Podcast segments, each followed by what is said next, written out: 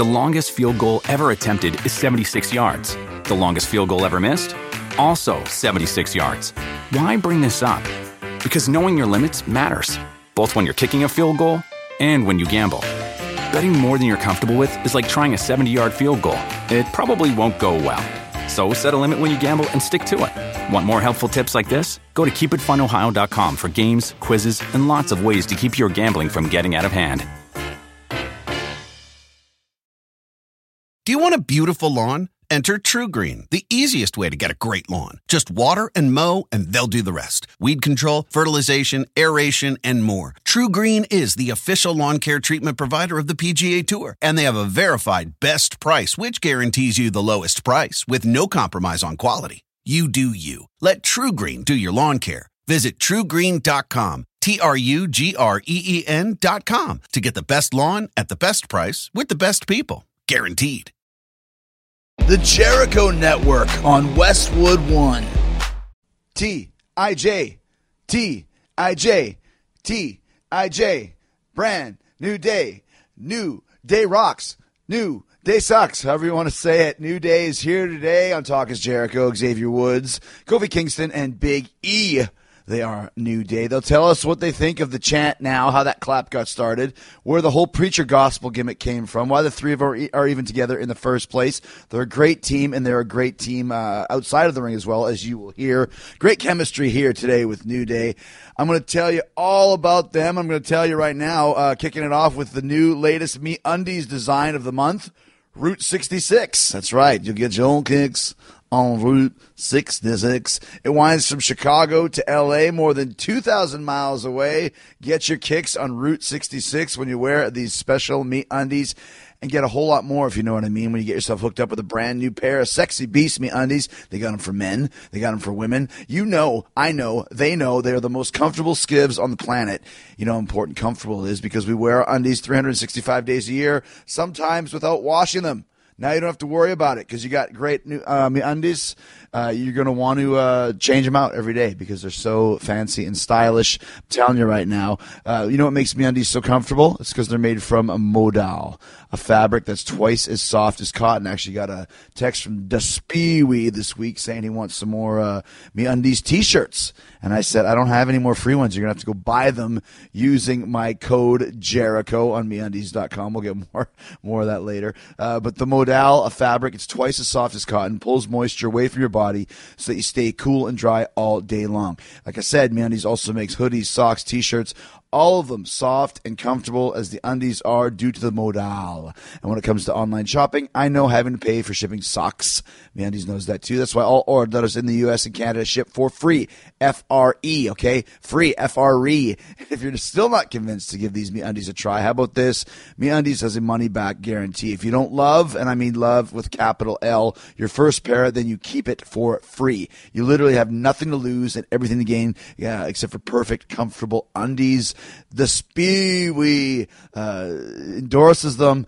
Go to meundies.com slash Jericho and you'll get 5, 10, 15, 20 off your first order. 20% off your first order. That is so cheap. That's one fifth off.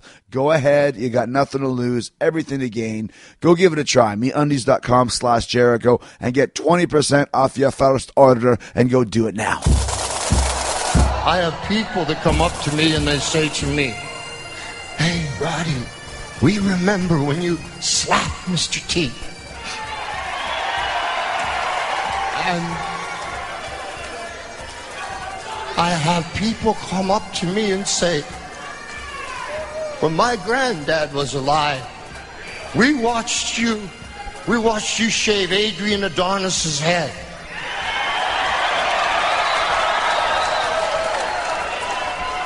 And Chris, you want to bury these moments. No. These moments are to be celebrated. These moments. Last year, I was in the Royal Rumble, and when I came out in Madison Square Garden, 24,000 people jumped to their feet, and just for one second, Chris, I felt like I was back in the first WrestleMania. That was That was the thrill of a lifetime for me. I have one hip and I hurt all the time. But as long as these folks here say so, I will crawl down here on my hands and knees to give them one more memorable moment because old school's cool. the amazing promo skills of Rowdy Roddy Piper. Passed away last week. Uh, you know, what can you say that hasn't already been said? Complete shock. It's one of those things where I was uh, actually in San Diego. I was about ready to uh, do a, a Talk is Jericho interview, actually. And I got a text from a, a sports writer in Toronto saying, hey, um, would you like to come on the air tonight and talk about the career of Roddy Piper? And I was just kind of like, well, why? You know, is this like a Piper retrospective or something? Are you guys big Piper fans? You know, you never put two and two together when you hear something like that. And then I get another text that says, you know, Piper died. And I'm like, oh no. So I look it up and lo and behold, Rowdy Roddy Piper passing away at 61. Um, you know, and, and it's funny too because I've known Roddy for years and I considered him to be a friend. I always enjoyed seeing him and actually worked an angle with him into a WrestleMania. It doesn't get much bigger than that. I kind of you kind of forget these things. And you know, for example, when I went back and watched that promo that he that he cut there, that was in uh, Spokane, Washington. And the idea behind the angle was originally I was supposed to wrestle with Mickey Rourke, and then Rourke pulled out, so Vince kind of uh, reconfigured it to Jericho versus the Legends, and there was three of them. It was Jimmy Snuka, Ricky Steamboat, and Roddy Piper, and um, obviously, you know, Piper was the driving force behind it promo wise. Steamboat was the driving force behind it wrestling wise. And I did a promo with them every Monday night, each guy. Like first it was Snuka, and then it was Piper, and then it was Steamboat, or whatever the order was. And when I got to Roddy, you know, he had been doing, yeah, kind of these goofy type promos that he'd been doing, you know, where he'd talk about movies or, you know, he's very kind of scattered, scattered thinking. But when we got there to Spokane night, I said, "Listen, Roddy," I said, "You know, um, you can say whatever you want to say, but I want the Roddy Piper from WrestleMania one. You know, I want the Roddy Piper that didn't get the respect he deserved for being one of the architects uh, of, of WrestleMania. Because you guys know the story. Had WrestleMania not been a success, the company could have gone down the drain. And of course, it was built upon the back of Hulk Hogan. But as everyone knows, without a good, good guy uh, actually, let me rephrase that. Without a good bad guy, you can have no good good guy. And Piper was such a strong heel, and he really sold that show on on the back of his promos. And very quick witted, very sharp, very funny. So when we showed up in, in Spokane that night, um, I said, you know, if it was Spokane, I believe it was. And I said, you know, I want the Roddy Piper from 1985 that did not get the respect he deserves for being one of the architects, uh, architects of WrestleMania. And, uh, you know, I want the Roddy Piper who sold out Madison Square Garden that night and who put this company on the map with those promos. And he said, I get what you're saying. I get it. And went out there and cut this impassioned, amazing promo against me. Because um, my whole shtick was that, you know, the old guys should just retire and leave. And you know, it's like you said, he said, as long as uh, as they want me to be here, I will be here. Crawl down the aisle, do whatever I have to do to to get uh, to get to get down here and, and perform because we love performing the thrill of it and I think it could be his last great promo like great promo. You watch the clips of some of the greatest stuff that he ever did. I think that ranked right up there with it. And I think it surprised a lot of people just how damn good it was. And I think it surprised a lot of people who forgot how damn good Roddy Piper was as well including me. I forgot how great Roddy Piper is and was until the moment he passed away. And much much like Dusty Rhodes and you start going back and looking through all these great moments and all these great promos and matches, and you like it, it's always a shame that somebody has to pass away before you, you you realize just how damn good they were. And if you're talking about you know WWF in the '80s, it's Hogan and Piper. That's it. I mean, maybe Savage goes in there too, and, and distant, distant fourth uh, Ultimate Warrior. Maybe there's an attraction, but what put them on the map and, and, and, and made that company what it was was Hogan and, and Piper, and I really honestly believe that. And um, I was fortunate enough, like I said, to have some some real good times with Piper. and got even closer to him over the last couple years. We both started doing you know podcasts for Podcast One. Um, as a matter of fact, even last year in Portland, I, I did a Raw there. And I think Roddy came out at the end to do some kind of a special thing. Maybe it was Hogan's birthday or something like that was going on, and Piper was there. And uh, you know, everyone was cheering and freaking out, and it was he was surprised. And then when he came back, uh, everyone was lined up on the stage, and when he came back up the stage, uh, he's like, "You gotta come do my podcast." I'm like, "Yeah, I'll do, I'll do yours and you do mine. An hour on yours and an hour on mine." He's like, "Let's do it." And unfortunately, we never made that happen. Never made that podcast happen. And I was a big fan of, of his podcast here on Podcast One.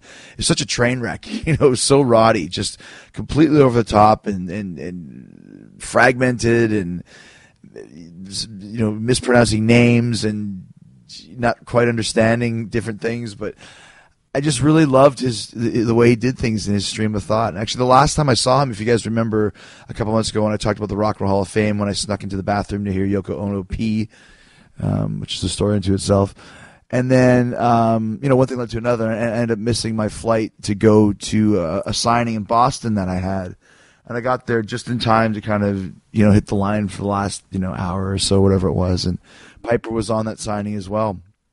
And I was doing pictures where people pay like the VIP, you know, setup where they take pictures with you, um, kind of around a curtain. And, and I was taking pictures, and someone came up behind me. It was Roddy, and big hug, and you know, talked to him for a few minutes. And how's things going? What are you doing? And I heard you missed your flight, and I've been there before, you know. And uh, I love his saying. He said, "My my wings are big and black." but um, unbeknownst to me, I mean, we took a picture together, which I posted the other day on Instagram. But unbeknownst to me somebody took a picture of us having a conversation and then giving each other a hug at the end of it. And they posted that picture the other day, and I just saw that I saw that picture of me and Roddy, kind of in this embrace, and um, kind of summed up that guy to me, you know. And uh, I posted on Instagram at Chris Jericho Fozzy if you want to check it out. Just two guys we didn't know the camera was on, you know, hugging each other, and uh, you know, it was um, it was it's, it's, I'm glad that that picture exists because it's a good memory and it reminds me of what Roddy was all about. Great guy, great family man, always very complimentary. You know, I, I didn't know him in his crazy days. I just know him kind of in his later days, and uh, there was always kind of uh, comparisons between Piper and Jericho, promo styles, and, and, you know being able to be a catalyst of getting getting results when you needed them or whatever. And actually, even in 2000, uh, sorry, 1997, when I went uh, to talk to Eric after my first year in WCW, he told me he was going to put Piper and I in a feud, a heel Chris Jericho versus a babyface Piper, or maybe it was a heel Piper and a babyface Jericho. I don't remember, but I think that would have been classic, you know. But um, it never it never came to play. So, which is a drag because I think it would have been a, a real blast to do something like that. But it was a real blast a few years later when we got to work in WrestleMania. I mean, um, like I said, I mean the promo that build that that that up were tremendous. I don't think Roddy was happy about the match, and I don't blame him. It was like he, I think his time in the ring was maybe a minute and a half. You know, I'm beating Roddy Piper in a minute and a half, and this is a guy who never did jobs ever. So, you know, had the whole show been about us, and I could have done ten minutes with Piper and 10 minutes with Snuka, although I don't know if I would have been able to do 10 minutes with Snuka. It wasn't very mobile. And, you know, 15 minutes with, with, with Steamboat and then another five minutes with Rourke and, you know, five minutes with them afterwards. You know, if we would have had 30 minutes, it would have been great. But when you go out there and you got 15 minutes and you got all these different things you got to do, unfortunately, Piper's time got cut and it was a very, very short match. And I think I might have even pinned him with an Enziguri, um, which is really weird. But, uh, I don't think he liked the match, and I don't blame him. But I know the the promos leading up to it. You know, overall, that segment at that WrestleMania was a great segment. It wasn't a great match, and and and it, it wasn't intended to be, and I don't think it could have been. But the segment was a huge, huge success and a huge hit uh, on that WrestleMania. I believe it was 25, 24.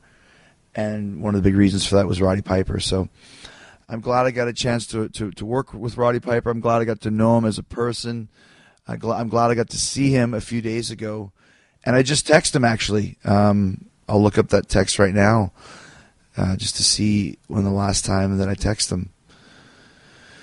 You know, I think when when somebody dies, you know, it's just a, a very I don't know. It, it, it's just a very bittersweet thing, and it's something that, that, you don't ever want to have to deal with. And when it happens, um, you don't really know where to go. So, anyways, uh, yeah, I just texted with Piper last Friday.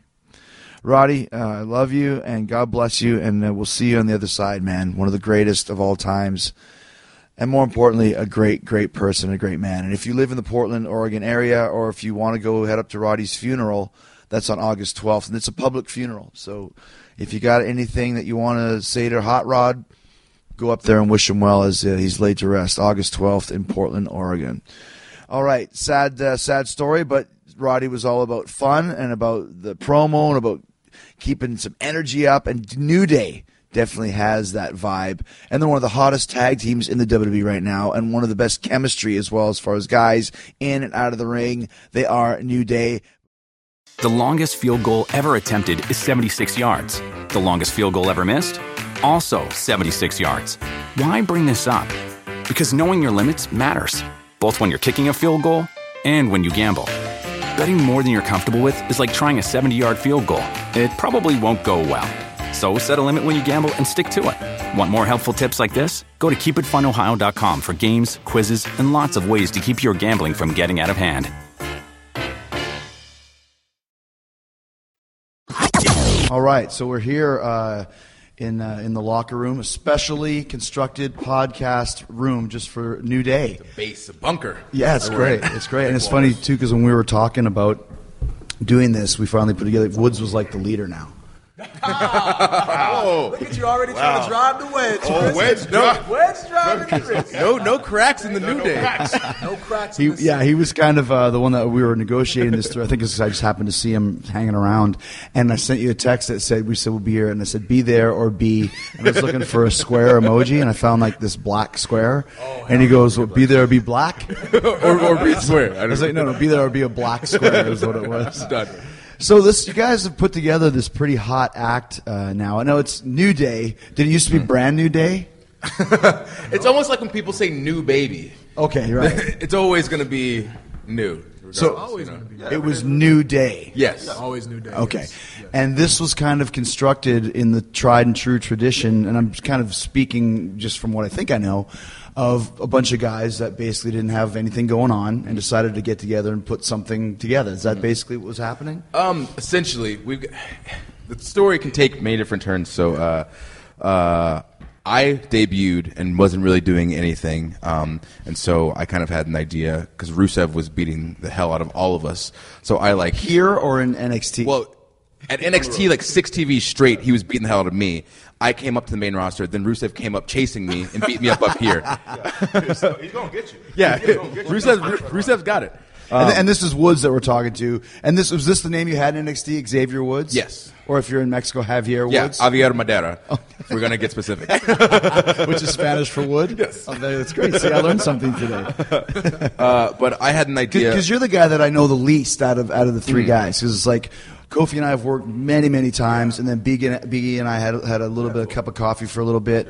But you're kind of like the new guy Yeah. that just sort of just arrived here. I'm poking my head in. Yeah, yeah, right. Um, yeah, a character that I've wanted to do for a while is just this snarky, intelligent, running his mouth, just the total like punk kind of character. Because I feel like I can fit into it well. Because like in my real life, like I'm getting my PhD, like anything I kind of. and that's for real, right? Yeah, yeah, You that's actually a. PhD at like Harvard or something. uh, Walden University, Harvard. It's Harvard, Walden. There's no real difference, Yeah. honestly. Pretty much. PhD. well, we're gonna High call class place. Walden is like the benchmark. You know, Harvard likes to be like like uh, Walden. so, so you actually is that what, what state is that in? Uh, it's in. I think it's based out of Minnesota. You you don't know what where the damn college is? No, I have no idea. It's on. It's online. It's, on, it's online, and we go to seminars every once in a while, and you meet people. Oh, so you can actually get a PhD online? Yeah. Well, that kind of takes away some of the luck. Whoa, whoa! It's shots fired. It's from an accredited university. I'll be able to get my license. I'll be able to practice, and I'm going to be doing doing the work of the world, building the future, because it's a lot easier to build a strong child than to fix a broken adult, Chris. Got it. Wow. Count it. You guys be- have heard this before. A couple times. okay, so you're you're you're going to save the world online. Yes. Okay. Yes. Hey, again, w- this podcast is online. I feel like you're is. saving the world. You're See? right, it I'm, is. I'm trying to be like you, Chris. I don't even have a PhD though, dude. You don't have to do that much work to be like me. Trust me. I'm a community college guy. It's a lot easier and a lot quicker. I'll tell you. So you're so you're, you're getting the, your PhD. This is a real thing. You want to Yeah. be a smarmy uh, jerk or whatever it is. Yeah, and so I'm working on that character, trying to get something going. Um, and then I'm kind of realizing like, oh, E's not doing anything. He's kind of coming off his IC title run, kind of starting to float. So I was like, you know what? Um, you know, I like E. He's one of my good friends. Let's see if we can merge him into this. And so we kind of start working on something. Um, literally like weeks at a time, we're going into pre-tapes, filming things, pitching ideas, and then we're thinking like, there's something that's missing from this. Like we need one more thing. And uh, that's when we kind of thought like maybe Kofi, but it was kind of a heel thing. We were thinking Kofi's never been a heel. I don't know if they'd let him turn heel. And so after talking about it for a while, we kind of approached him with what we wanted to do. And um, rather than being this group that everyone thought it was going to be, just like three angry black guys, it's like, no, it's three guys who would come up from kind of the same background that just want more from life, more from their jobs, more from their friends, more from everything around them, you know? Um, and so we try to take that mentality and get it across on TV as best we could. And we did. We did for, for about two weeks. For about two weeks, yes. So, so then what happened?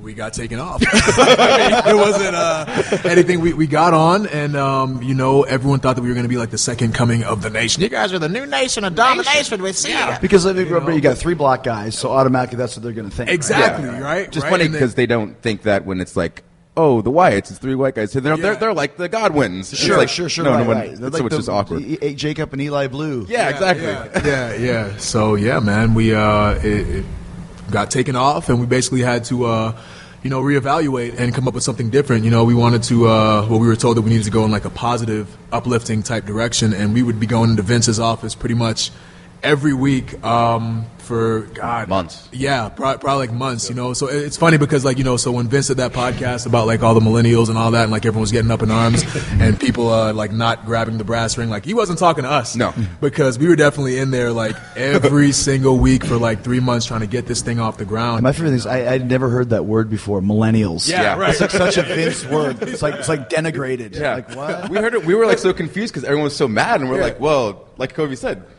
three months every day, three, three months us. every week. No, no, he knows we're. yeah.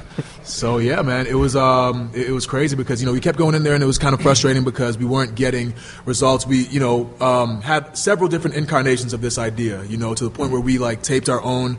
Um, like uh, video, basically, yeah, a little Yeah. vignette that we showed Vince and So, everything. so what did you get? You went to like you got together on your own time. Yes, Yeah, at a yes. house Right show. before a house show, got there early and literally taped like uh, it was almost like a, an infomercial. It Yeah. was like uh, basically called like the Problem Solvers, and uh, it was kind of like a, uh, just a funny version of like the APA. You know, where people would come to us with their problems and we'd solve them in like a comical way.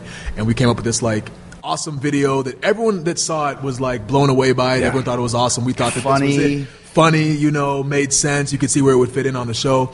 And then um, we showed Vince, and you know, he kind of chuckled, and then uh, it didn't happen. You know, so we kind of got frustrated too, and then we didn't go into his office uh, for a little while, and then he called us back in like a few weeks later, and he's like, you know, guys. Um, you know, it's taken me a long time to come up with this, but I, I think I got it. You know, I, I want you guys to be preachers.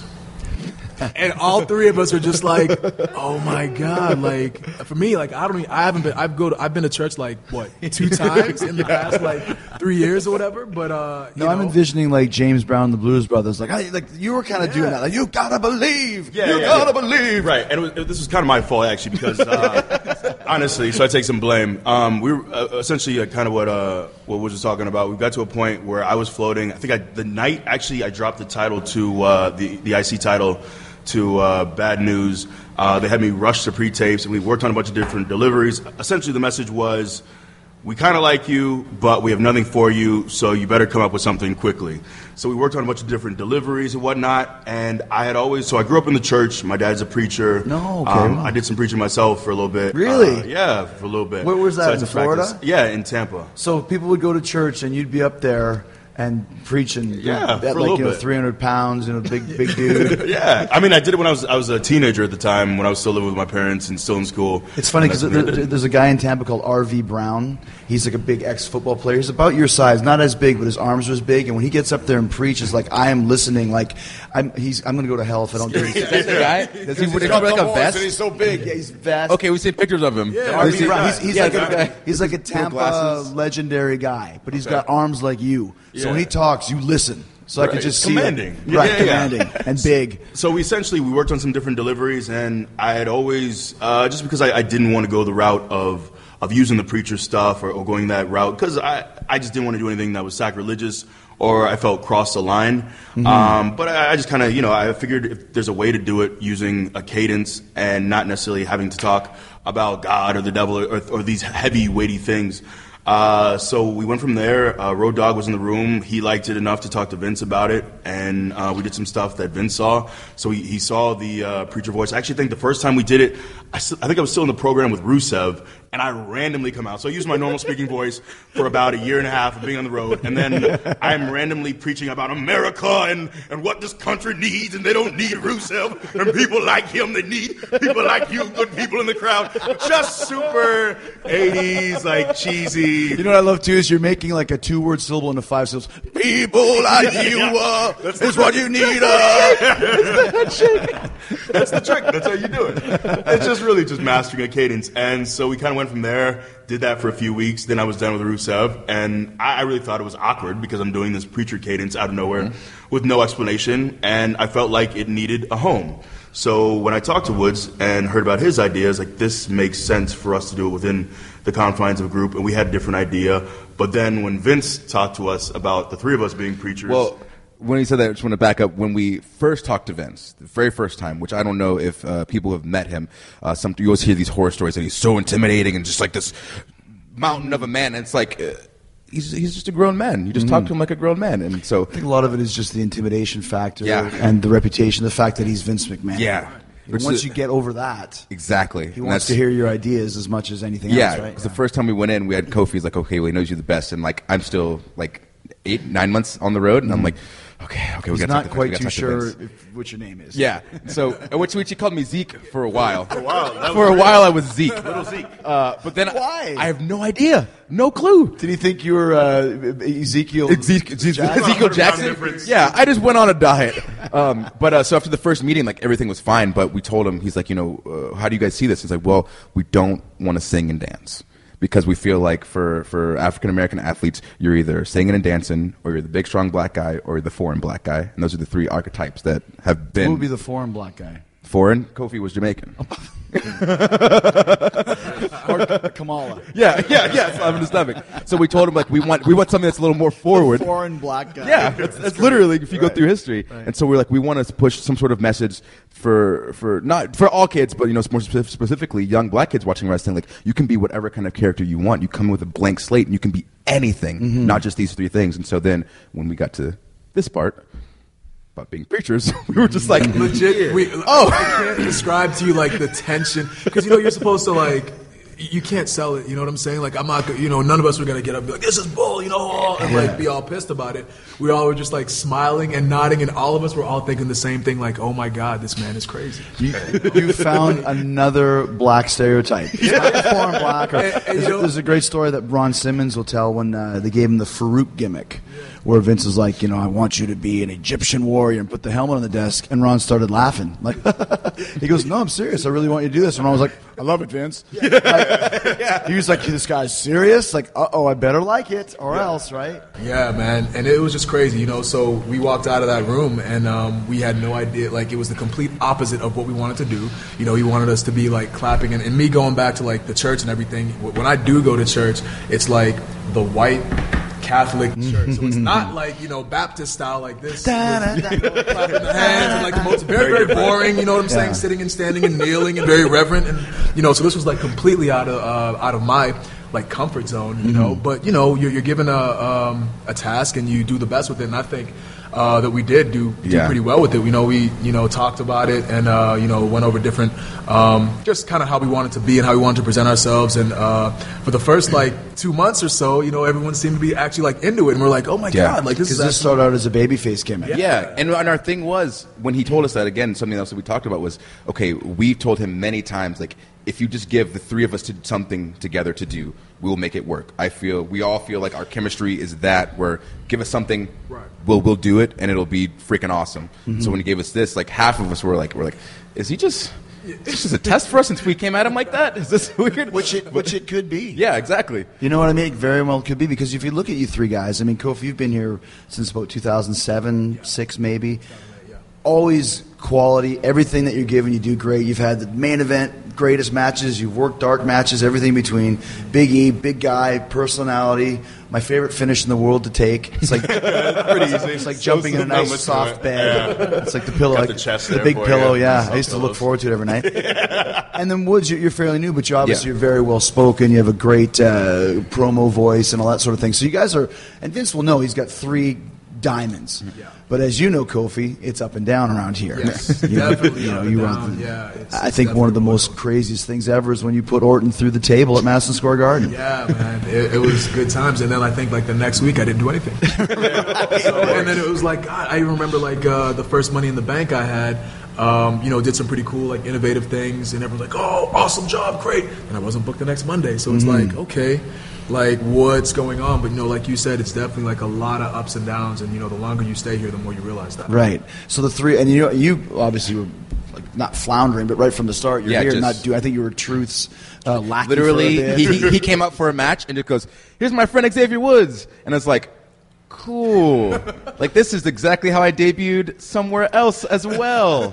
and that's the worst feeling when you got to hitch your wagon to someone else's. Yeah, so I just follow Truth wherever he goes, pretty much. like, Eventually, break up?" off You're and like, do something. up?" Kind of yeah, time, right? he brings me in the door, and we're all good.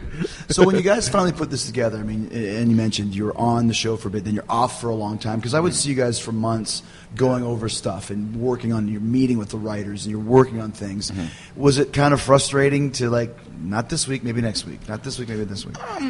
Yes and no just because like that's where a lot of our bonding came from is just kind of being mad and stewing and trying to figure something out so that um, getting to where we are now i don't think that it would be as fun or that the bond would be as strong or that the gimmick would work as well if it Mhm. would have just come out and say oh this week fine cool that, that kind of waiting and being on our toes maybe getting gear maybe not like go talk to this writer go talk to vince like that kind of hectic scenario cultivated what you see right now. Mhm. So I think that yes, frustrating, but uh, also had a very good purpose. Yeah, and I, I agree to that point as well. Uh, I think something that a lot of people don't know is that we spent a few months before we even before we had the vignettes or the start of the first time you see the three of us on TV. We had a few months of where we were just working house shows collectively, and they were still letting us do this weird three man group that's only in tag. So we were getting experience. We were traveling together. We've we've been traveling together now. Uh, week to week for uh, we're getting close to a year, probably at least nine, ten months. Yeah. And I think for us, I, we thought this idea, the original incarnation, the babyface idea from Vince, is going to be very difficult to make good. But the selling point is the chemistry between the three of us. And I think a lot of times you can tell when three guys are just put together. Mhm. And the fact that we're three guys who wanted to be together and who felt like we had skills that complemented each other. Uh, and actually, like our friends in real life, I think that definitely helped. So, our, our big thing is the idea might suck, but I think people will see the camaraderie. well, I didn't say it did. I said it might, whatever it is. Well. I'll, I'll say this. I remember watching you guys and thinking this is a really hard babyface gimmick to get over, but it's going to be great to be a heel with this. Yeah. Right. But I mean, at- was it hard being out there as Bay Faces and everyone's just chanting like you know New Day sucks and all this sort of stuff? I was real gradual. You know, the thing Yeah. about like I was saying before, like I'm eating like a recent. Thanks for- Yeah, what? Yeah. I was wondering why you decided to bust that out mid interview. Th- thanks for eating. Thanks for, thanks for eating during the show. It's it's a little snack, a little snack. But um, it was kind of gradual, you know. Like I was saying, when we first started this, uh, we you know had our doubts that it would be um, something that people could like attach to. But like for the first you know month, month and a half, two months, people were actually like getting with us and clapping. And it wasn't until we got to like the cool cities like Philly and Detroit. Oh, Detroit was Chicago. the one. Chicago, you know, and, and everyone just starts chanting "New Day sucks," and you know that's where it really kind of started to take off. And then the other cities are like, "Oh, we want to be like the coal cities. We want to Yeah. be Detroit." So I'm going to say New Day sucks too. You know. Classic white guy voice. Right? I didn't say that. It's, No, I am. It's Eddie Murphy. You mean I can have this newspaper for free? but um, yeah, man, it just uh, kind of it just took off from that. Did you did you know or have an inkling? I mean, we've all been in the business for a long time. You know when something like that is going that you're eventually going to turn heel. But did you get any word like, just hold on, you're going to turn heel, or was it just like no Our- talk about it? And whatsoever? now, I don't know if we've ever said this out loud to someone else, but when we were given the gimmick and saw what it was and felt what we were doing, uh, we figured we throw everything that we can, smiling, clapping, happiness, everything into this babyface gimmick. It will not take long to turn heel. Mhm. And that's pretty much what happened after a few months. But the thing was, we had to go essentially like ask, like, hey, can we can we pull the trigger on this? Because at live events, we're seeing this happen every week, like three days, Friday, Saturday, Sunday. When we get to TV, sometimes it wasn't as intense as it was on house shows. So we went in. What was it after after, day after Mania? uh, the, the day after Mania, we had the Raw, which we had. Yeah. I think it was a four-way match, uh, or No, no, eight-man eight-man. tag. Yeah. Uh, so it was us and the Lucha Dragons against the Ascension and Cesaro and Kidd. Mm. And you have like the smart fans who, um, you know, they would cheer for Cesaro and Kidd because they're awesome. Um, you know, they would actually uh, boo for the uh, Ascension. They would cheer for the Lucha Dragons because they saw them in NXT, and we're supposed to be the other babyface team. Mm-hmm. And every time we were in, it was New Day sucks, just li- li- the, the whole match. Yeah. You know, hundred percent. Yeah. And it was like at that point, it's like if we we're gonna turn, like we have to do it now. So we went straight through Gorilla and we pulled Vince aside and we were like, hey, you know, can we talk to you tomorrow? I know you heard that reaction out there. Yeah. Yeah. So, um, and actually, when we first, uh, he gave us the idea. You know, we said we would try to do it, and if down the line like it didn't work, then we could turn it heel. And he just kind of was like, yeah, yeah, we can go ahead and you know maybe turn it. heel. But in his mind, I think he thought that it was going to be like the greatest babyface thing. Really? ever. Yeah. So yeah, which was which was confirmed. Yeah. You know, So amazing, uh, right? Like a, a few weeks ago when we like went in and we were talking to him, and he's like, "Yeah, you know, um, I, I thought that this was going to be uh, like a really big babyface deal, and you know, I thought people were going to be like getting behind it." And he's like, "Wow." Really? The- the So pain and in who his knows? voice. Yeah, He yeah. really felt that. See, I always thought the other way. I said like Vince must have known and just held off on pulling the trigger for the longest. That's what we one time. thought too. But, he really thought it like was, he said, and he maybe was so he's hurt. still like acting like Maybe. he knew, Yeah. you know. But never know, right? I, what I mean, again, like Woods was saying though, like I feel like it had to happen this way. Like he said, if we had come out and just been heels and like it's, it's been done, you know, like Yeah. oh these guys are angry, people would have been still comparing us to the nation. We don't get that comparison anymore because we're like It was an so organic thing. different. They chose not to like you. Exactly. Yeah. Exactly. So uh, that like you know you take people on that ride and you uh, you know you're reading a good book or watching a good movie. You watch from the beginning and you know by the time like the end comes around, you feel you know satisfied because you have you know gone on this ride and you've seen where it came from. And you if, with us, it's like uh, they felt like they had a part in it. You know, we are the ones who Sure. who turned us. It's an emotional So, investment. Yeah, it's it's exactly. it's the longevity of your character too Yes. for this team, right? Yeah, yeah. It's amazing though. Like um, this reminds me when Kurt Angle first came into the WWE, he was the American hero, gold medal, like squeaky clean, and that was designed to be a giant babyface. Yeah. And when he came in 2000, Austin era, Rock is out there as a Yeah. babyface.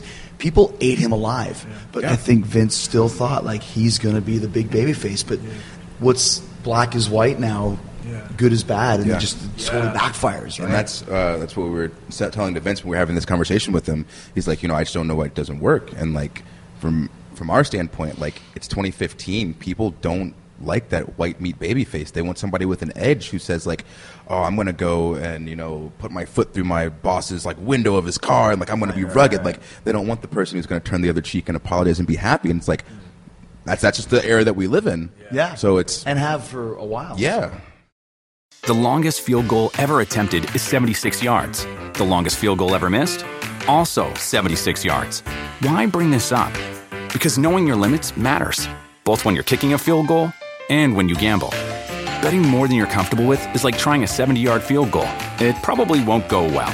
So set a limit when you gamble and stick to it. Want more helpful tips like this? Go to keepitfunohio.com for games, quizzes, and lots of ways to keep your gambling from getting out of hand.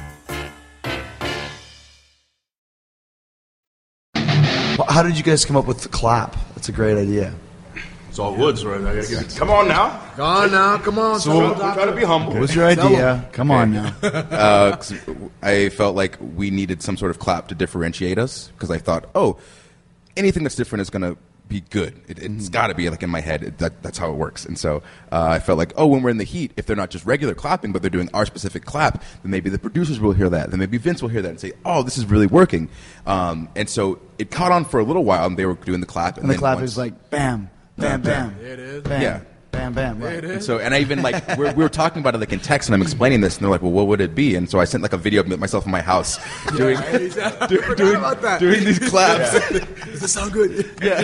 By the way, in addition to the videos, we would also send each other pictures of each other in different clothes because we're trying to get our wardrobes together.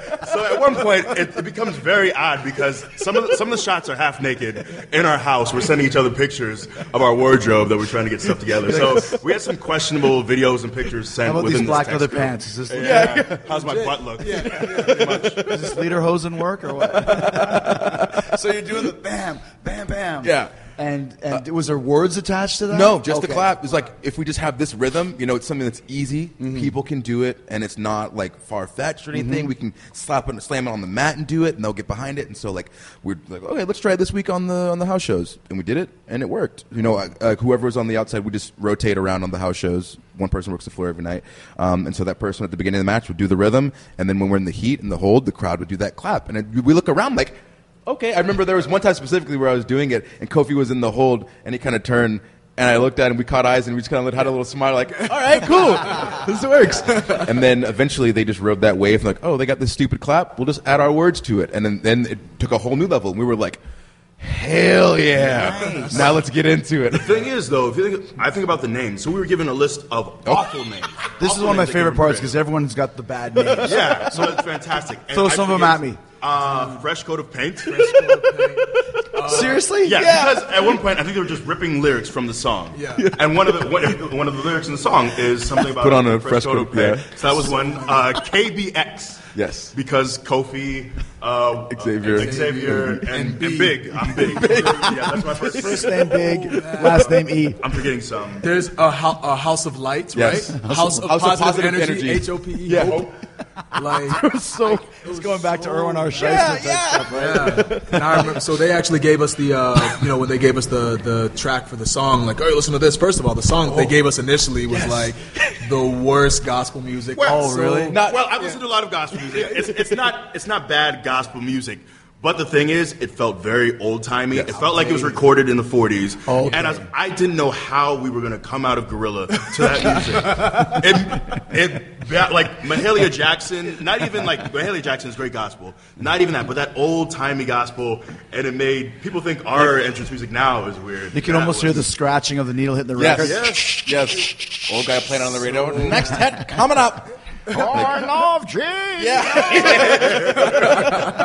so that's what they gave you originally. What That's did you they say? gave us originally. I actually we were in um God, what was it like Allentown or something? I remember like Allentown. oh a Wilkes-Barre. Okay. And we uh, pulled up, you know, we listened to the, the track all night, and then you're like, okay, we're trying to like groove to it, whatever, Yeah. you know. Trying to convince Go in yourself. the car, an hour and a half drive, just keep it on Go to bed and then wake up. We came back in the car like, yeah, it's not going to work, man. You know? so we gave them, uh, um, you know, like some Kirk Franklin and like some updated gospel music or whatever, and they came back with uh, with what we have now. So, um, I forgot why we were talking. No, well, I, I my- my point was with the names was Oh, yeah. yeah yeah Yeah, yeah, yeah, yeah. I just think if we had one of those horrible names like KBX, I think like New Day Sucks works perfectly Yeah. for that clap, and that's Completely, really yeah. and that's really I think what was the impetus because it was so loud and something that people could all get on the same page Yeah. with. That really helped to turn us because everyone could Yeah. be uh, inclusive on it, and it was so loud, especially the night after. Uh, WrestleMania, so that was big for us. But I just think if we if we were a fresh coat of paint, what would Yeah, it, man. what Oh my would God, they what what would would you do with Fresh coat of paint. It's awful. The, the name, the name of the song, by the way, was New Day. Yeah. And I remember, I think I like sent the text. It was like, hey, maybe we throw this name in the hat, you know, New Day, because it's,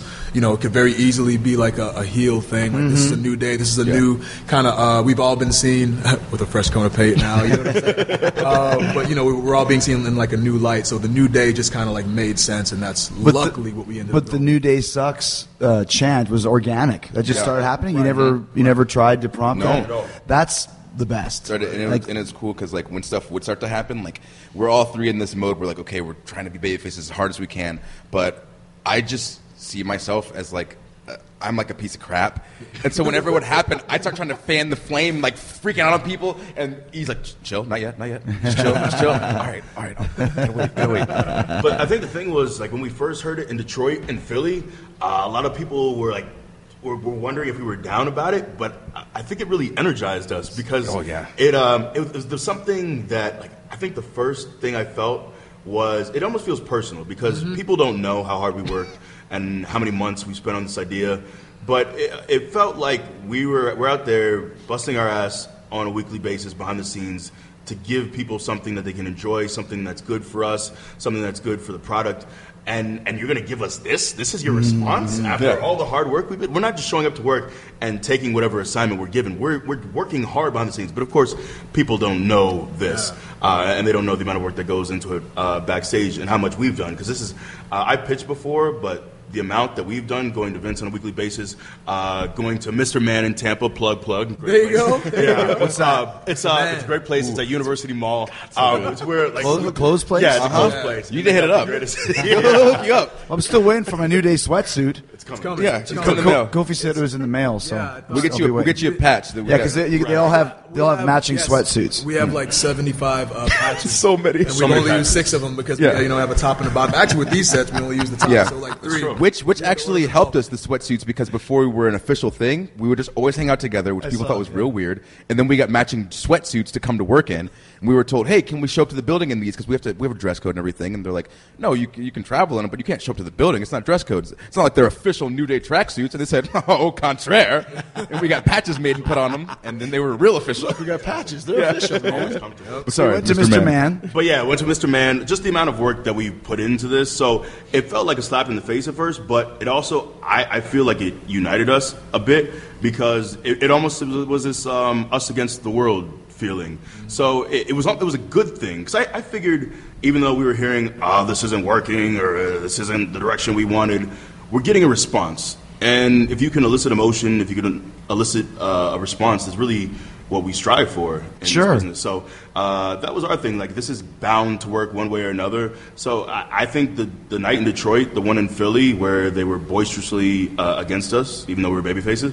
Uh, I, I think that was those were good nights for us. And there was like there was like an, an intensity in our anger, but it all it was like I don't know. It, it was like a, a burning that, that felt good. Like yeah, we're gonna show you.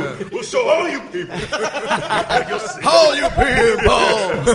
but like you said, there's a real bonding experience. And I, when I've talked to the, the various members of the Shield when they were running high, and they said, you know, we had each other's back. No matter what happened, we had two other guys, three guys total that we could talk to, vent to, think of ideas with, go in together into meetings and that sort of thing. And plus, it gave you guys a direction, Yeah, exactly. which is like you're getting a reaction. It's opposite of what you're hoping for at first. But it's better than just walking out there. Here's Big E. Oh, we like Big E, and you know it's a ten minute minute match on Superstars, you know, against Rusev or whatever it may be. Rusev's the mortal enemy of New Day, apparently. well, we, we kind of like Rusev now. Emo, Emo Rusev, Rusev. is, is pretty solid. Fantastic. Fantastic. Just lurking. They uh, keep back. posting these pictures on Instagram of like Lana's over here, right in the corner. You see Rusev sitting because he can't walk because he has a broken ankle. Because no one walks with broken ankles now, and he's just kind of staring in the corner. Yeah. Dude, he posted one of Dolph at the urinal. That's too much. It was so weird. I think that's too much. But the the concept though is as well as there's three of you guys, and uh, any one of the three of you can wrestle. If there's a tag match, any two of the three can can wrestle. Is that how it? Yeah, with the New Day rule. The Yeah. old, the old oh, the New Day rule. New Day rule, yeah. I was almost gonna say the Freebird Oh. rule. Ah, sorry. well, okay. Don't get I mean, the Freebirds did what they did, but Yeah, you know, they're a great team. We take nothing from them, but Did it's a Michael new. Hayes ever come up to you and go, "Hey, come on, man! Yeah. You know where you got that from?" he's actually been pretty helpful in this. Uh, Well, Yeah. he, he would know. Right. I mean, if there's the one guy in the company who would know exactly what it is you're going for, it's, it's Michael Hayes, right? Yeah, definitely, You know, did you guys? Um, I mean, we mentioned that you've been here since 2007. yes. You've been here how long, Beak? Uh, I debuted in 2012. 2012, and you came in 14, October 13? 13. Maybe? So, all you guys are around the same age, or are you're older, younger? Well, we, we do this. Uh, we have this little thing. Yeah. Sorry, this is a bit of an explanation. No, go ahead, uh, go ahead. Woods and I were born in the year of 1986. 86? 86. Uh, and we refer to Kofi because we, we, we legitimately have a ton of respect for Kofi. Yeah, love him. We love him. Get the line out. come on now, come on now. Get the line We, we call him Pops, uh, and that's a real thing uh, behind the scenes. So we, we often talk about this generational gap uh, that exists. Woods and I, you know, grew up in an era, and Kofi was the you know the era before, a generation prior to us. Mind so- you, we, we all listen to the same music, have the same styles, you know. Damn, yeah, Kofi, you're almost uh, the attitude same era, video man. games, you know. Kofi, how long have you been on the main roster? How many years?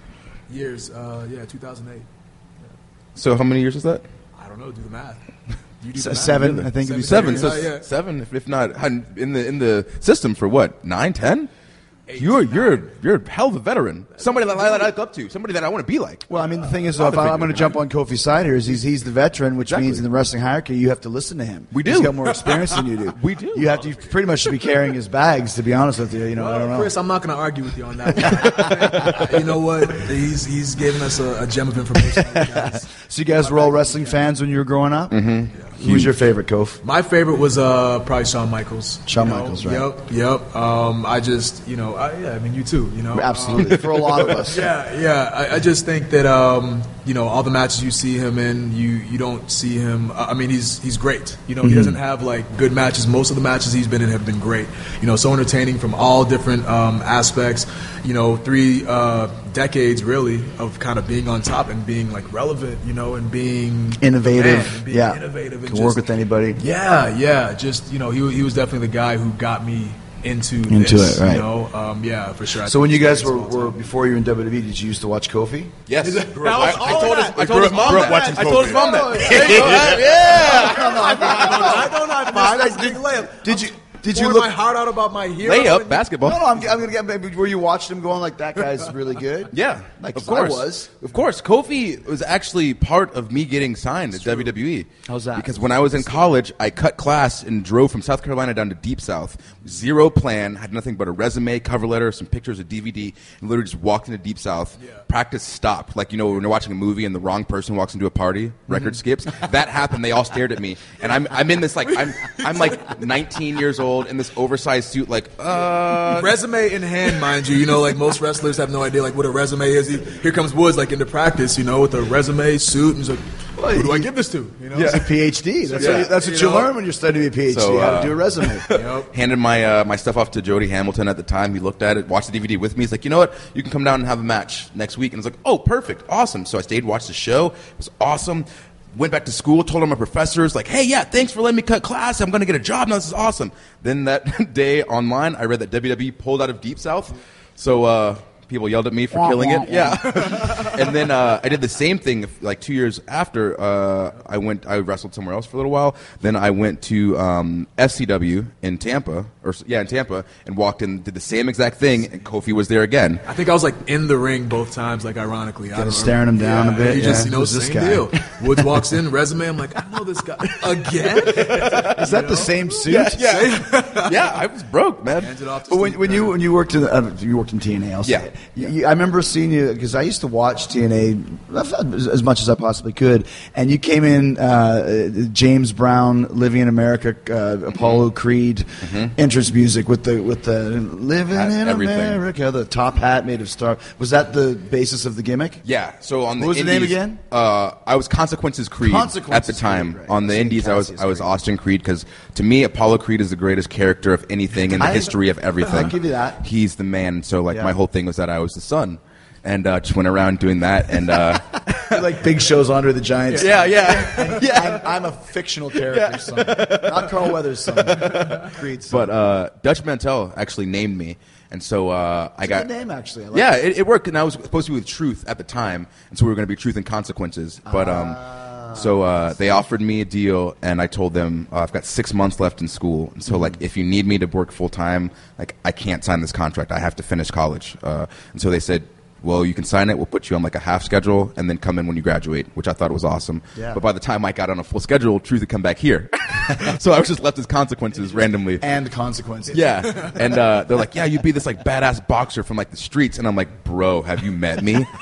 I I play video games and read comic books. That's not gonna work." But they're like, "Just try it." So we did that, and then I convinced them to just, just let me do Creed because that's uh, red, white, and blue, Star Spangled right, Banner, all that sort of stuff. Like that's what that's what's been working for me because they weren't gonna let me be a heel, and I'm like. That's all I've ever wanted to be. It's just ratty, like punk heel, which is what I'm getting to do with New Day now, which Right. is which is amazing. The whole thing. E, what's your uh, what was your wrestling story? Uh, Who was your favorite when you were? Uh, I have a terrible wrestling story. so these guys, uh, Kofi's as well, is about uh, you know wanting it his entire life and having this dream. Uh, mine is I was a failed uh, college football player, had a bunch of injuries. Uh, I met a guy who knew Jr. And he was like, "Hey, do you want to try this?" Uh, and I was like, "Yeah, let's give it a shot." So we sent some pictures down to Tampa, some sh- weird shirtless pictures I took in my apartment. Uh, Different from the ones that you sent to Kofi. And right, uh, just just slightly different.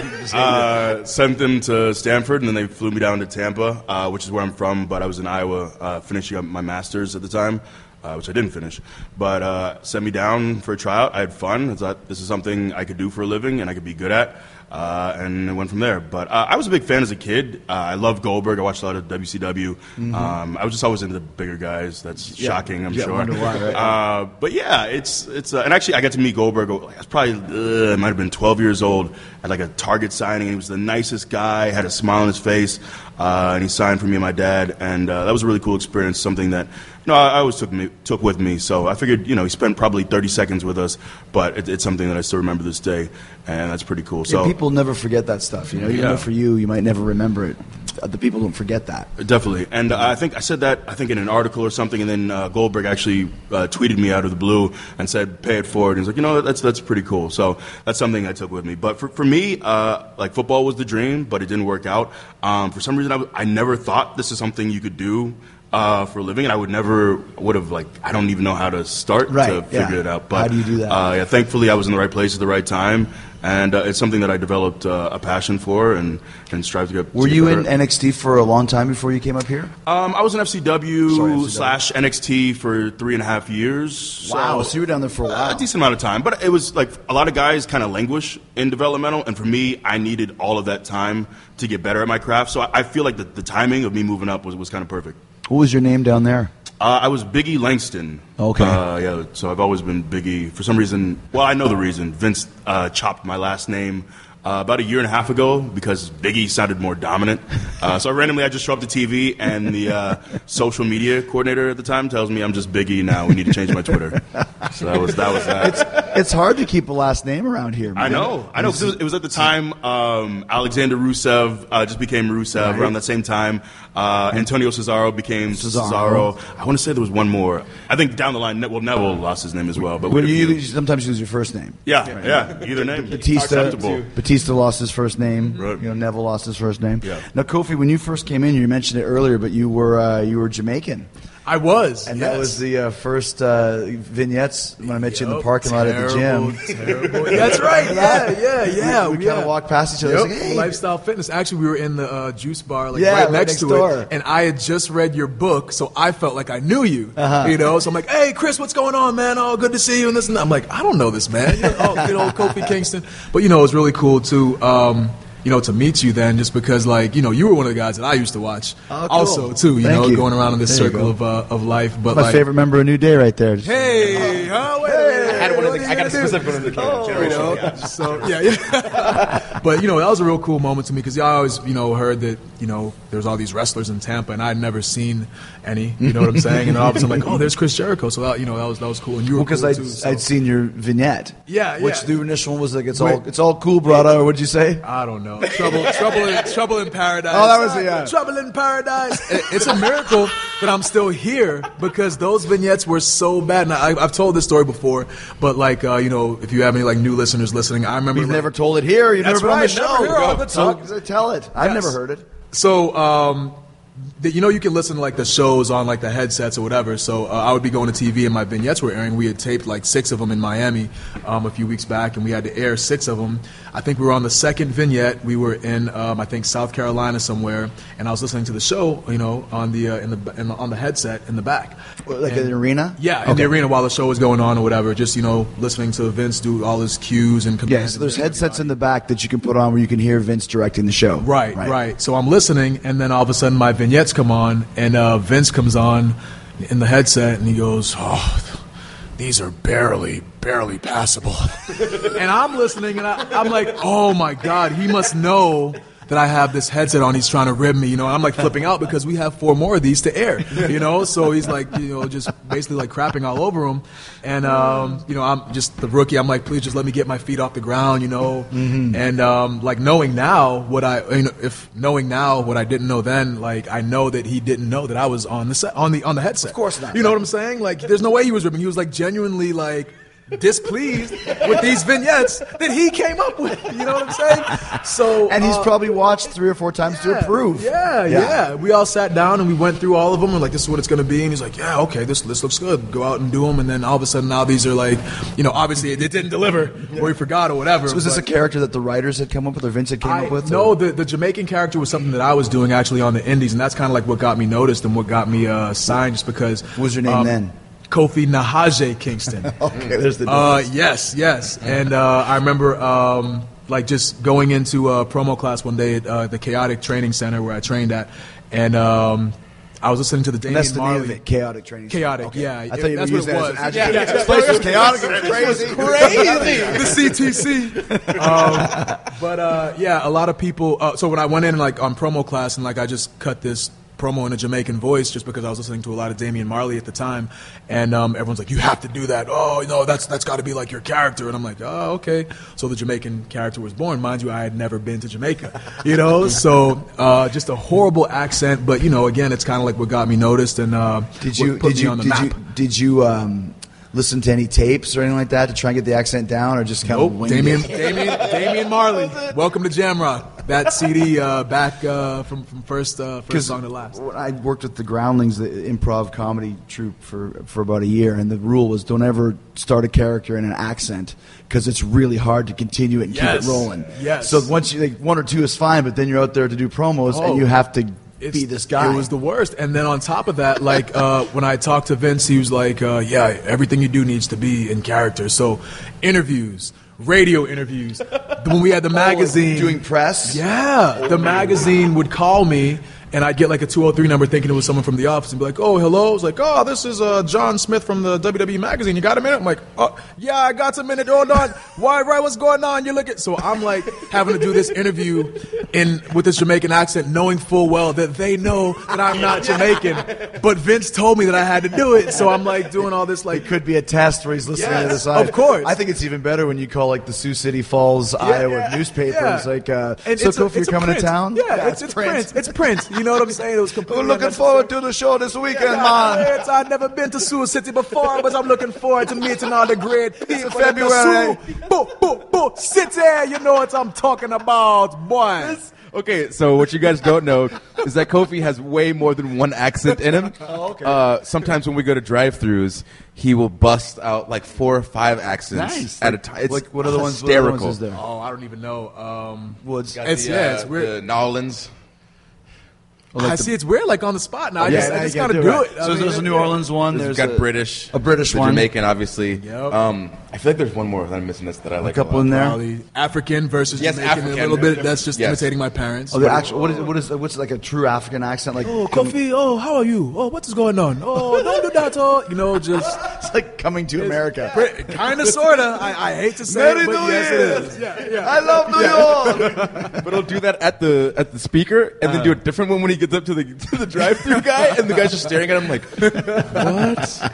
You got to keep yourself entertained on the road here. These. Oh, absolutely. But then, but, but then you're talking about the accent, and then one day, I, you, I remember, I don't remember the circumstances, but you just showed up and they were, and you started talking Yep. just normally. Yep. It was. Uh, I think. Um, what pay per view? Uh, Something with DX maybe or something. Yes, it was like a team. Uh, it wasn't uh, Survivor Series, but whatever. One of these random pay per views that we all like teamed up together. I can't think of the name right now.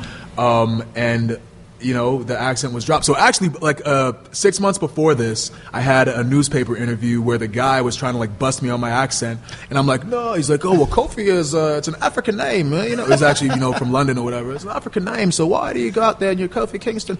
I'm just like, oh no, no. You know, my mother with a tribute to the motherland. She wanted to name me Kofi. It's a real popular name over there. So he kept just grilling me and grilling me and grilling me and grilling me. And as soon as I got off the phone, I'm like, oh my god, like this guy is gonna expose me and this and that. You know. I exposed so like 20 minutes later, I get a call from my mom, and the guy had called my mom. No. So yeah, my dad works at um, a college that I don't want to say because people are probably gonna like look, up, look it It's up. uh, But- the St. yeah. Eddie goes to Wal- Wallingford. Walden, we're not, we're not sure where it is. online. He works in an online college.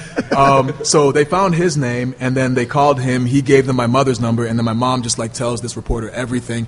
Oh, you know, yeah, some of the kids wish that he was uh, from Ghana, but you know, it's just all show business and this and that. No. So, yes. Mom- so mom busted you. Yes, yes. So she calls me up and she's like, "Yeah, some guy called me to interview me. Oh, it was great." And this, I'm like, "Mom, you can't kayfabe, mob. You know what I'm saying?" so she has no idea. And the guy wrote the article almost like I was uh, playing a Jamaican character because I was ashamed of my African heritage. So he like spun it. I'm like, dude, this is a, it's a work, man. how much like, time do you like- got, man? And it was Right? BBC, like BBC. Wow. That's like The big you know, scoop. Yes, you know. I got him. So yeah. So anyway, so I told Vince like that next uh, Monday or whatever. I'm like, dude, it's it's over, man. Like the, the jig is up, man. You know, everybody knows and this and that. And he's like, oh well, you know, the online uh, voice isn't really as loud as you think it is. We're just gonna keep on doing it. I'm like, all right, cool, whatever. So then it was like six months later that he was like, oh, we're gonna drop the accent. I'm like, okay, cool. So, um, you know, we had the big uh, like promo in the ring where I'm trying to like get everybody together on the same page. I think those are the exact words. Guys, we can't we can't coexist if we're not on the same page. They're gonna eat us alive. Just in a normal voice. It's like, are there any questions? And Triple H is like, yeah, I got a question. Aren't you supposed to be Jamaican? You know, cue the shot to my face, mouth wide open. Oh, bust it to the audience, and they're laughing, and then all of a sudden, I'm not Jamaican anymore. That was it. Yeah, that was that was that was the big reveal like, you know, like a coconut would fall on your head or yeah, something. you know, yeah, suddenly- something. But it was kind, Of, it was a relief. Like the only, um, so me and Santino have the same, uh, you know, experience. Mm-hmm. You know what I'm saying? Where we like have to do everything like in character, and like we would like talk to each other about it, and no one else could identify with it. You know, but um, I yeah, had, it was I it was had a relief. Santino uh, on the show as Santino. Yeah, yeah. Not as Anthony. And people were so mad. Like, we wanted to hear from Yeah. Anthony Carelli. It's like, guys, come on. Just enjoy it. He was talking about his goat. Oh, Figaro, my goat. He was a good goat. We did so like a whole hour improv just on that character. Yeah. Oh, yeah, it was great, man. He was great. You guys obviously have great chemistry, and, you know, traveling around the United States. You must have, like, did you ever, have you ever seen some, some strange things? Have you seen some stuff that makes you laugh? Some stuff that you talk about? I know that we, we, you you mentioned that you'd never heard of trick or treating at a shopping mall. No, that's ridiculous. Now, so when, when did this come up? ridiculous. we, we went to uh, to Connecticut to film our vignettes. So These are uh, new vignettes, or these are the old ones? The old ones, the ones, the ones that aired for the original New Day stuff. Right. Um, and so we filmed them. They couldn't get us out on a flight the next day, or they couldn't get us on a flight that night to go home for Mm-hmm. Halloween. So we stayed there, and uh, we're like, well, what are we gonna do? So we went and got some food. We're like, maybe we'll just like go get some stuff at the mall. And it's like what eight, nine o'clock, Yeah. maybe. And there's just hordes of children running around in costume, going to different stores asking for candy. Horrible. And like it, it bothered me, but then Kofi was disgusted. Well, that he was- was just confused. really- it's It was- offensive. This was on October 31st. Yes, right? on So- Halloween nights. And there's was it so- neighborhoods like in the area, like go to a house, okay? Like if you're a kid and you know what I'm saying, like why if you're a parent, why would you take your, your kid to the mall? But you've never go- heard of this before? No. And this have was- you? Is this Yes, in Canada, it's a thing. You go to the mall, and if, if you're there, That your mom is- takes you shopping. That is not Halloween at all. Why don't you That's go to someone's disgrace. house? Why don't you go to a house? It's- there's a neighborhood like right next to the mall. Just walk because maybe around. maybe it's a controlled environment. Maybe No it's way, nicer man. inside. It's not nicer. It's definitely not nicer. They have It's a AC, disgrace. though, so I'm on board with that. Maybe there's It was fi- cold. though. It's October. Well, but in Connecticut, it was cold. What if you're Come on, working guys. at the shop? What if you're working at uh, you know at the shopping mall and you're at Dingwalls or what's it called? The, the, the Dillards. Oh, sorry. it works. I think Dingwalls is a rock and roll club in London. But let's say you're working at Dillard's and you want to give out candy, but you have to work the shift No. that night. Well, here's the thing too: is that we uh, a sharper image that we walked into. A kid walked in with his costume and asked the guy, "Oh, trick or treat," and the guy had no idea what he's talking about because like, why would you come to the mall? Like I got TVs. Trick or treating, he'll give you, you know, you can buy some TVs, Yeah, yeah. you know, some batteries and all that Get some stuff. double A's. like, come on, man, that's like disheartening for a kid. You're going up, you're all excited. Oh, I'm gonna get some candy, and the guy has no idea what you're talking about.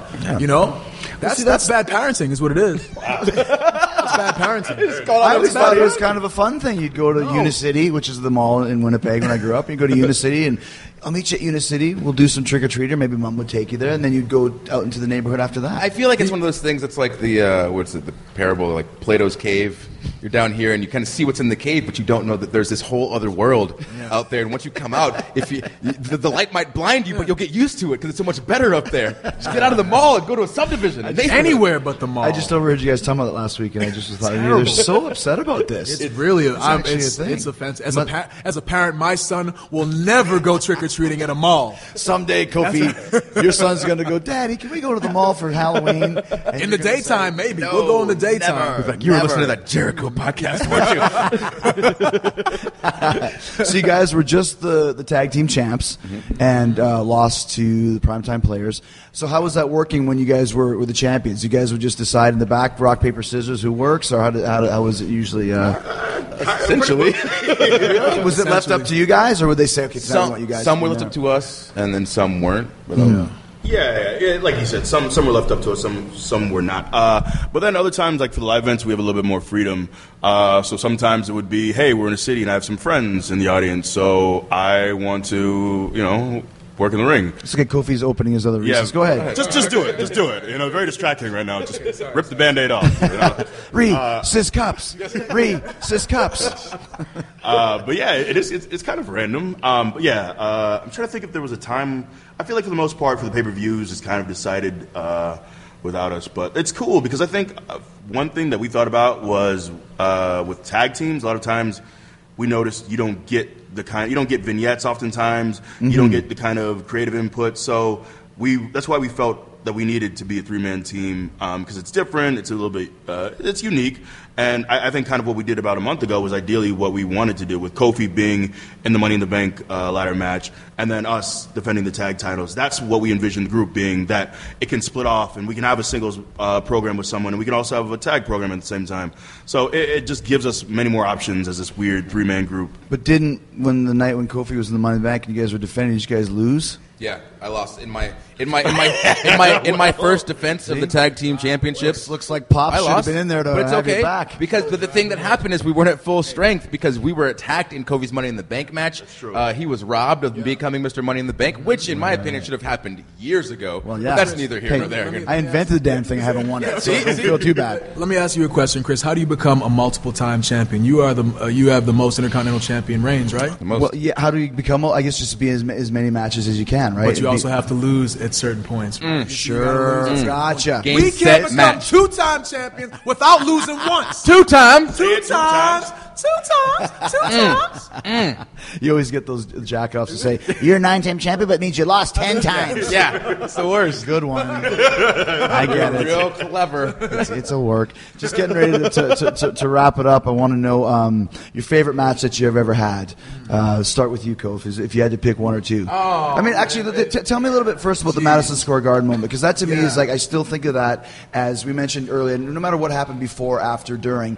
That moment there was one of the biggest star-making moments I've ever seen in my life. It was awesome, man. Um, I really have a hard time. I, I'm not trying to like toot my own horn by any means. I just did. I'm telling you, it was know, an amazing, yeah. amazing match. Thank amazing you, night. man. Thank With you. Randy Orton, who's one of the best wrestlers of all And time. what, what a lot of people forget is that Rowdy Piper was in there about to get punted. By I don't remember Orton, that. too. So no, no one remembers that. so what was the setup? What happened? Uh, so Pi- uh, Piper and Orton were doing something, and then Orton was gonna like, you know, he was the Legend Killer or whatever at that time, and he was gonna like punt him in the head and cue my music, which is actually cued late. And you see Randy like throw his hands up in the air because he was pissed off. Classic Uh, bad poker face yeah, Orton. So so anyway, I come sliding in to save Roddy Piper, which mind blowing. You know, Yeah. as a kid, like who would have thought that someday I'd be saving Roddy Piper in the ring In the garden. in the garden, you know, and uh, you know, New York being one of the cool towns, they're all like cheering for it to happen, and they want Randy to like win, and they see Kofi come out, and you know, people are kind of like cheering for Randy and kind of booing me.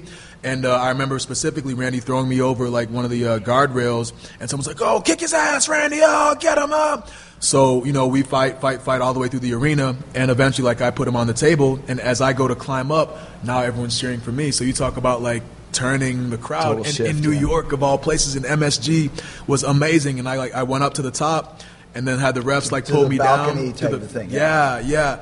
Uh, so they, the refs pulled me back down, boo, and then I swim my way back to the top, you know, and uh, and jump off this balcony and put like Orton through the table, and all of a sudden like everybody is on their feet, and we had completely like turned the crowd, and it was cool on like so many levels because I got to show a different side. You know, I was always the happy-go-lucky Jamaican guy, and uh, now I'm like putting Randy Orton through tables in Madison Square Garden. You know, so just um, just awesome. You know. Uh, I get, you know, my, my favorite match or favorite moment always kind of changes, um, but I guess for today that will be the that That's will be the, the one, one. yeah. Yeah, it was, I- it was I really really cool moment, especially like the garden too. Like it's been kind of you know um, reconstructed or whatever. Um, Remodeled, Yeah, remodeled it, yeah. So it's different. We don't come out from the middle like we are, like they used to, like we used to watch. So that was like one of the Mm-hmm. Last times that you know used to be kind of a out. side hallway that you'd walk out, you were basically ten feet from the ring. Yeah, from that side entrance yeah, there, classic, um, very distinctive when you would watch it, and uh, you you know that that was MSG. Yeah, yeah, yeah. So now everyone comes down from the ramp. So I mean, it's still MSG, but it's not the old MSG that it used to be. So I'm just so grateful that I got to have that moment in the classic MSG. You know, um, definitely a really cool moment. Yeah, absolutely, I agree. Big, Big E. Uh, I gotta say, it's Got hard. an E for a name. Big E. We had a funny promo that one time where I just went through every E name I could think of. That haunted me for a while. Just the name. um, there's a lot. I, I- I feel like I, I want to pick a New Day match, but um, I'd have to say probably the Raw match I had with Punk. Uh, I think. Uh, I think Maddox. It was like I think it was early in the show. Whatever Maddox called or something where he like challenged someone to come down and fight. Some something like that. And it was just a match. Obviously, uh, Punk up, of course. But uh, no, it was it was a big thing for me uh, because I spent so my bodyguard run was over with Dolph and AJ. Spent about six weeks doing nothing on Raw or SmackDown, just superstars main event. Uh, and then I remember the morning of the uh, that Raw, I got my travel for the next week, and I wasn't going to Raw. It was just SmackDown. So this it's not looking good. It's like the beginning of the end. They're not going to take me to Raw anymore. I might be sent back down. It's not looking good. Uh, and then uh, I, I show up to work that day and find out that uh, I have the match with Punk, and it went well. We got to work again. I think the next day it's SmackDown, and then that was my babyface turn. Uh, and the cool thing for me was finding out later. I talked to uh, AJ, who obviously I was aligned with for a while, and she told me afterwards that Punk asked to work with me, and uh, I got an opportuni- opportunity afterwards to thank him and uh, he, he really uh, he said some really positive things and, and uh, you know told me that you know talent always rises to the top and you just deserve an opportunity. So for a guy who really had he had no real allegiances with me he didn't owe me anything uh, he was in a much better spot than I was. For him to stick his neck out talk to Vince and ask to work with me uh, was really cool. So um, you know I, I was at a position then where I didn't know if things uh, were going to go well for me on the main on the main roster if I was going to be sent back down or kind of where my career was headed. So I feel like I don't know if I ever get an opportunity to do what I'm doing now with the New Day if it wasn't for Punk. So that's, it's just one of those things that I'm eternally grateful for. And it's it's the match which went well, and it's also the backstory with him sticking his neck out. So I, I'll never have a negative word uh, to say about him because that meant a lot to me. Oh, Punk's a tremendous performer too, man. Yeah. You know, and cares enough to know that you're a guy that he could work with and have some fun with. Yeah. You know, plus he gets to take the pillow finish. Well, he, he didn't end up taking the pillow finish, but Aftermath, maybe. Yes. Woods, have you even had a match? right? Jeez, I'm out there talking my ass off. Though. Um, uh, just like in career, Yeah, overall. man. Okay, uh, probably uh, I had a match in TNA with Petey Williams. I don't Oh, remember yeah. the I don't remember the pay per view. Canadian Destroyer, right? Yeah, dude, Yeah. he's awesome. Uh, so it was like it was for the X Division title. It was my first like singles pay per view match that I'd ever had, um, and just like. I for- first off, like I loved the match, but build up to it, like in my own head, was I was a, an Atlanta kid, so I grew up watching WCW, and like uh, one of my guys was like Yuji Nagata, and I loved him, and that got me more into cruiserweights. Mm-hmm. that's and then. I, I don't know, I just love Yuji Nagata, but uh, watching Yuji like got me into you and like your baby, your your, your heel stuff, like ripping up the uh, tuxedos and stuff, and Oh, tuxedo, like, yeah. and like I love that sort of stuff. So that really got me into like watching more cruiserweights. So when I got into TNA with the X Division stuff, um, not having the opportunity to go to Japan before I went there, working with guys like like Petey and Alex Shelley uh, and Sonjay, Jay Lethal, Chris Sabin, like those guys. Uh, it, it just felt really good to be able to learn from them and then be put in that position to wrestle in that type of match when I didn't have that kind of style in my head beforehand. So. Um, that that to me is my favorite match that I've that I've had so far. It's just super fun. Uh, the crowd hated me even though I was the baby face, which is my usual thing. People just dislike me for whatever reason.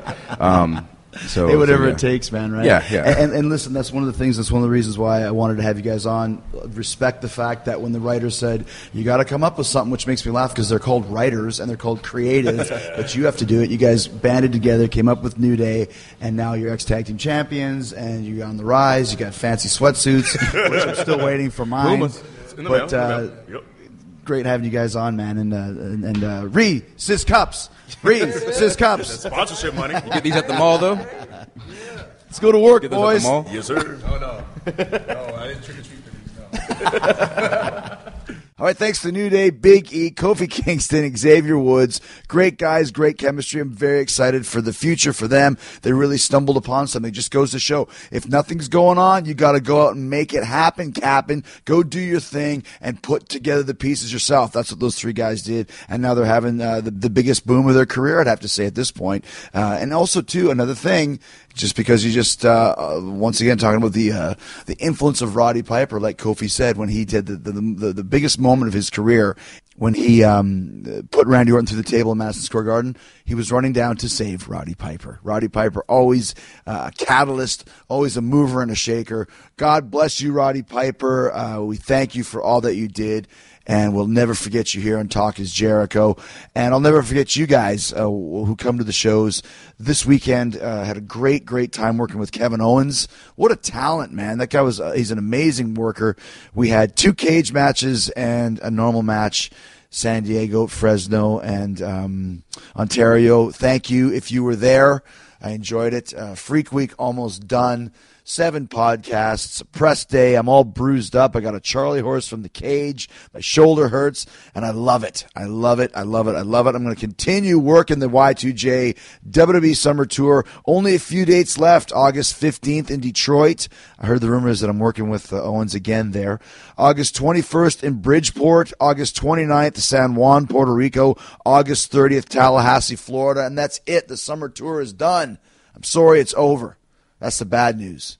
Good news is 11 days later, the Y2J fall tour starts when I go back on the road in Calgary, Edmonton, then head over to Syracuse and Toronto, and I believe there's a Rochester, Madison Square Garden, Worcester, uh, so many shows coming up, but th- that'll be uh, that'll be in September and October. The uh, the shows will continue, and the Fozzy shows will also continue this weekend. August eighth, Festival of Friends in Ontario. August 9th, Heavy Montreal in Montreal. It's going to be in front of about sixty thousand people. We're excited about that. Also excited to hit the high seas with Kiss and the Kiss Navy on the Kiss cruise. That's October thirtieth, going to Jamaica, man. Uh, and then November 14th, the Cinderblock Party tour continues over in the UK and in Europe. That's with Sumo Cyco and Nonpoint, Hamburg, Berlin, Cologne, Reading, London, Manchester, Birmingham, Newcastle, Sheffield, just a handful of the dates that we're doing. Go to FozzyRock.com and get all the information on tickets and VIP packages. We have one of the best VIP packages in the business. We are coming to destroy you in November. We're excited about that. And I'm excited. I got so many great guests coming up on Talk is Jericho over the next few weeks, months. I want to thank you for being here. And thanks to all the great sponsors of TIJ, Uber, MeUndies, DraftKings, Amazon. Don't forget, if you're doing some shopping, you're going to buy some stuff, do it through my Amazon links at podcast1.com. You click on the support our shows banner at the top of the page. Then you hit the Talk is Jericho button. Links for Amazon USA, Amazon UK, Amazon Canada A.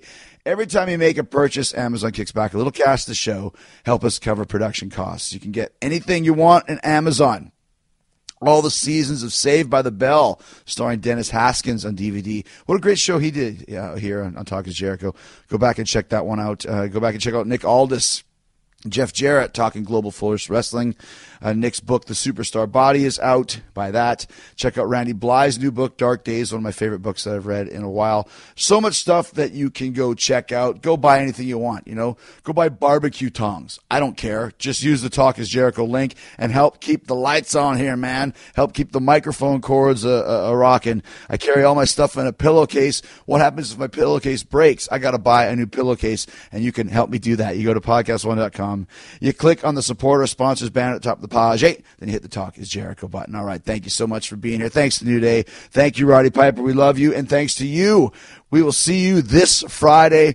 A lot of you guys have been talking about my paranormal shows. You like them. You want more paranormal. You want more, uh, more uh, supernatural. This isn't really paranormal. Supernatural kind of is conspiracy theories dealt with that when I had Jesse Ventura on. Now I've got the top conspiracy theorist expert in the entire nation today. Greg Carlwood from the Higher Side Chats is going to be here, and wait till you hear some of the stories that he has to tell. Mind blowing, thought provoking. Greg Carlwood, conspiracies, Chris Jericho. We'll see you on Friday, and a big yeah, boy. Yeah, yeah, boy. Yeah, yeah, boy. Yeah, yeah, boy. Yeah, yeah, boy. You can download new episodes of Talk is Jericho every Wednesday and Friday at podcast1.com. That's podcastone.com.